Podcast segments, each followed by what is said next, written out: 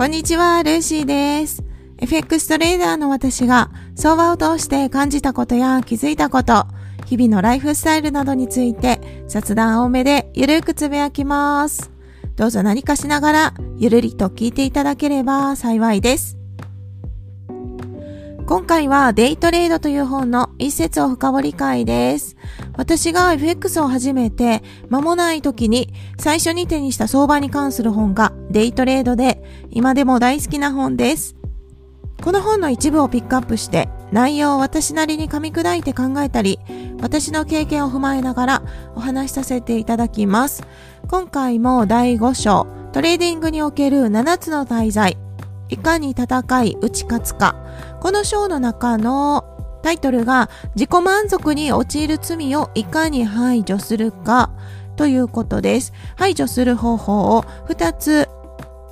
共有させていただきます。ふたつ書かれてるんですね。まずはじめに自己満足に陥る罪というのは、昨日の放送でもお話しさせていただきましたが、トレーダーとして連勝が続いた場合、連勝じゃなかったとしても自分の思うように結構うまくいく場合、そういう時ってあるんですね。相場の相場の状況と自分のトレードスタイルが非常にマッチングして、いい感じに利益が獲得できた時とかですかね。そんな時、本当に自己満足に陥っちゃうことがあると思うんです。私は何度も経験して、そして痛い目もあってます。利益が獲得できたっていう、それだけもやっぱり満足になっちゃうんですね。これだけの利益を獲得できた、嬉しいみたいなそんな気持ちになるんですけれども、その気持ちになることは決して悪いことではありません。しかし、そんな時こそ、うまくいった時こそ、身を引き締めて、改めてですね、背筋を伸ばして、うぬぼれることなく、警戒心を強める必要があるっていう、そんな時なんですね。最大の失敗は最大の成功の陰に隠れていることを学んでくださいと書かれてました。そういう自己満足に陥ってしまうこと、これをトレーダーとしては排除しなければ長期で相場で生き残ることはできませんってトレーダーにか、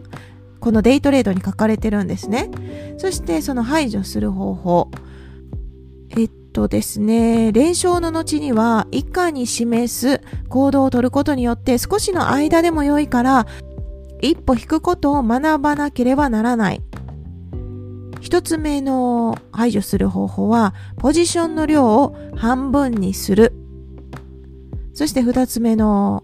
排除する方法は、頻、取引の頻度を減らすということです。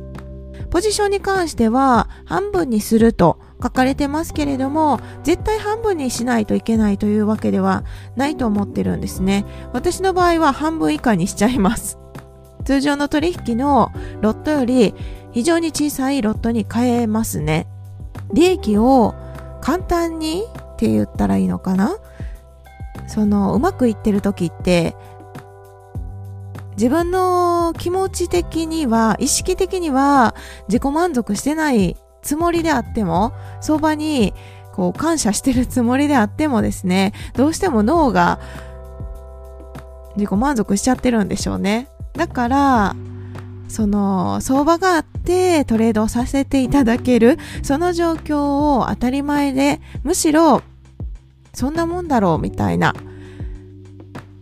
雑に扱ってしまってる、そんな思考があるのかもしれないですね。その感謝を忘れてしまった時、そういう時はポジションの量を半分にすることを本当にお勧めしたいです。これでだいたい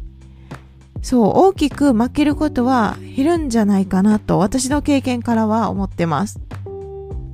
やっぱりうまくいってたら、利益欲しさにロットを上げてしまうっていうのが人間の自然なアクションかなと思ったりもしてて、私自身がそうやってたんですね。だけど、うまくいくことは、うまくいくことって結構短命で、その数ヶ月うまくいくこととかってあるんですけれども、やっぱりその後にドカンとしてしまう経験がほとんどでした。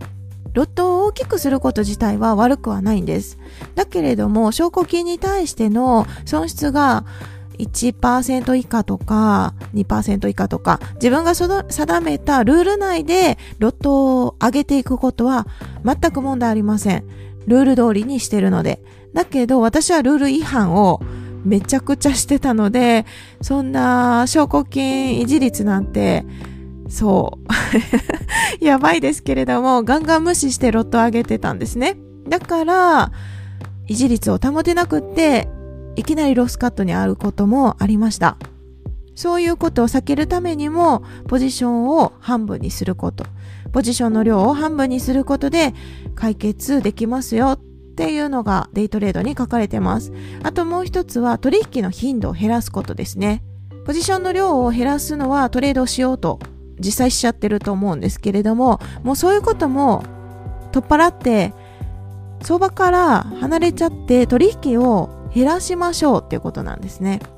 例えばいちにちによんかい取引をするトレーダーであれば、それをにかいに減らすとか、ポジションの量を半分にするっていうのと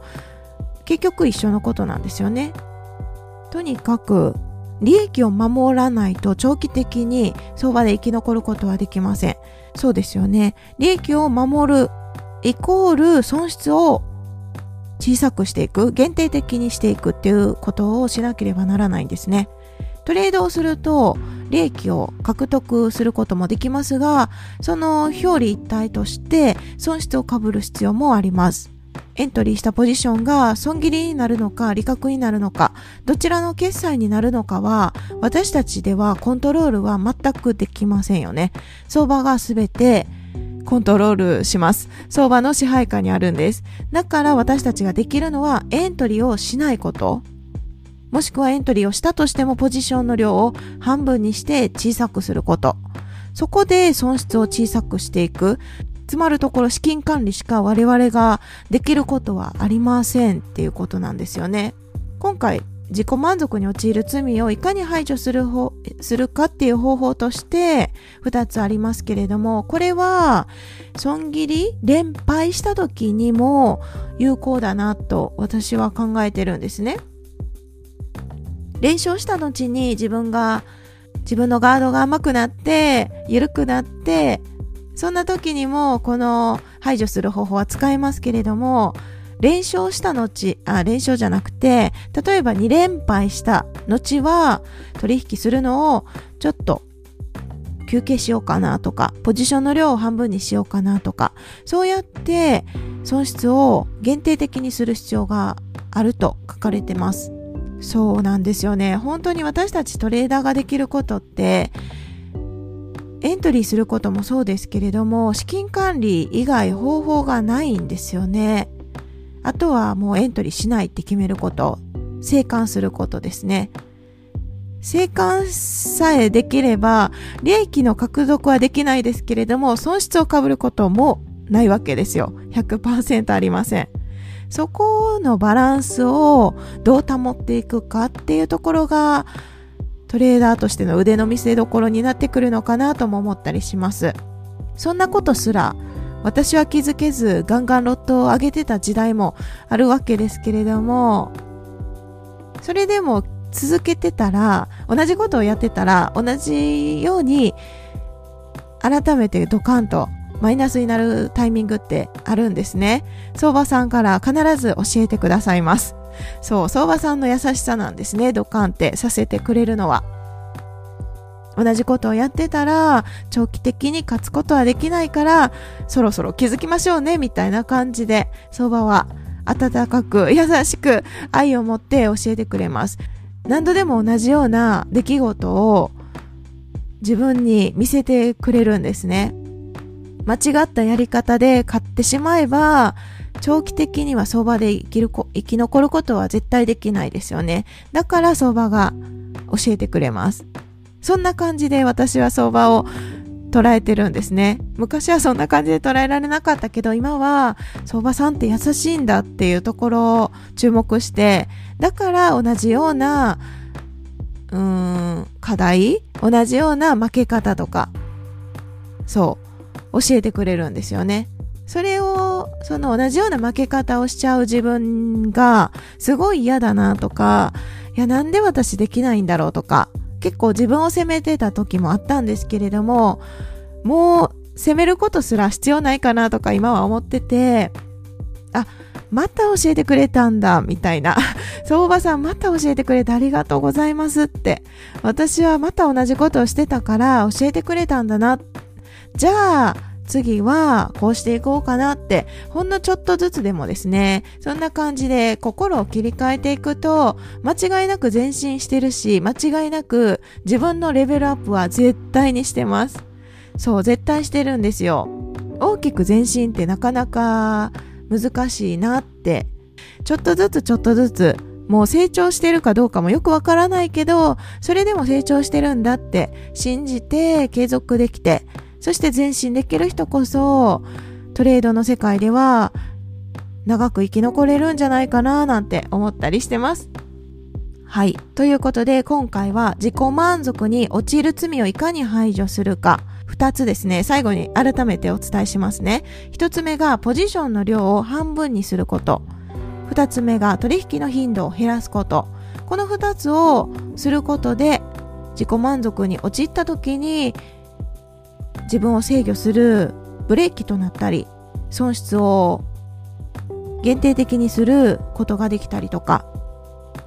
はい、とにかく生き残れる確率が高くなるのがこのふたつですっていうことですね。改めて私もこのふたつを大切に守っていきたいなと思った次第です。皆さんはいかがでしょうか？長期的にトレーダーとして成功し続けたい場合は、ぜひこのふたつを守っていくのがいいのかなって思ったりします。お互い様に頑張っていきましょう。はい、今日はこの辺で終わります。最後まで聞いていただきありがとうございます。今日も皆さんにとって素敵な一日となりますように。それでは次回の配信でお会いしましょう。